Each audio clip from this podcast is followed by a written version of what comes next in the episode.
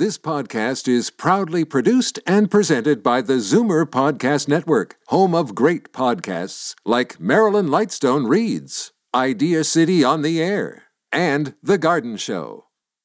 You're listening to an exclusive podcast of the Zoomer Week in Review, heard every Sunday at noon on Zoomer Radio. You're listening to the Zoomer Week in Review, brought to you by CARP, a new vision of aging. Support CARP with your membership today. Visit carp.ca.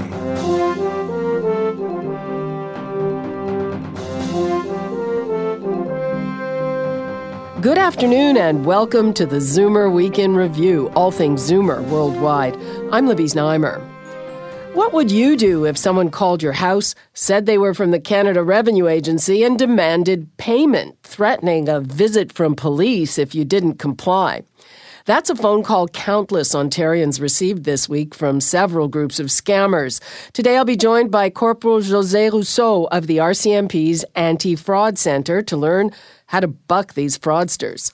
Plus, the warm weather we're getting means plenty of gardeners will be eager to get outside and start prepping for the spring planting.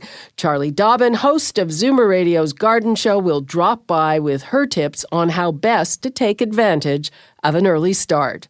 But first, here are your Zoomer headlines from around the world. Ontario is giving the province's Alzheimer's Society more than $750,000. The funding is aimed at improving training for people who come into contact with those affected by dementia.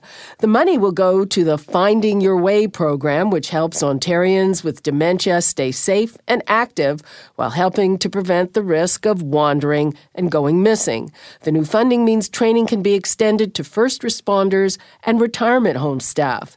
The government says nearly 250,000 seniors in the province will be living with some form of dementia by the year 2020.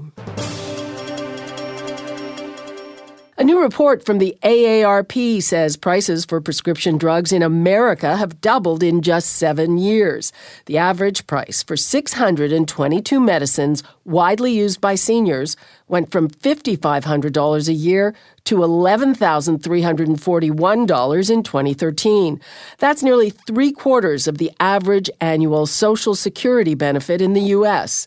The jump was highest in 2013 when the meds soared more than 9%. As a result, it comes as no surprise that a recent poll done by the Kaiser Family Foundation found nearly a quarter of all Americans said they were having trouble paying for their medication.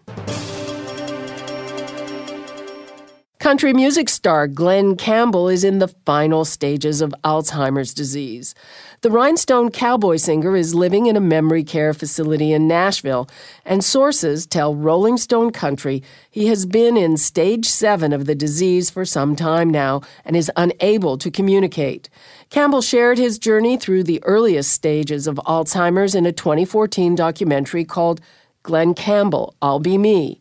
Campbell will turn 79 next month and has sold more than 50 million albums worldwide.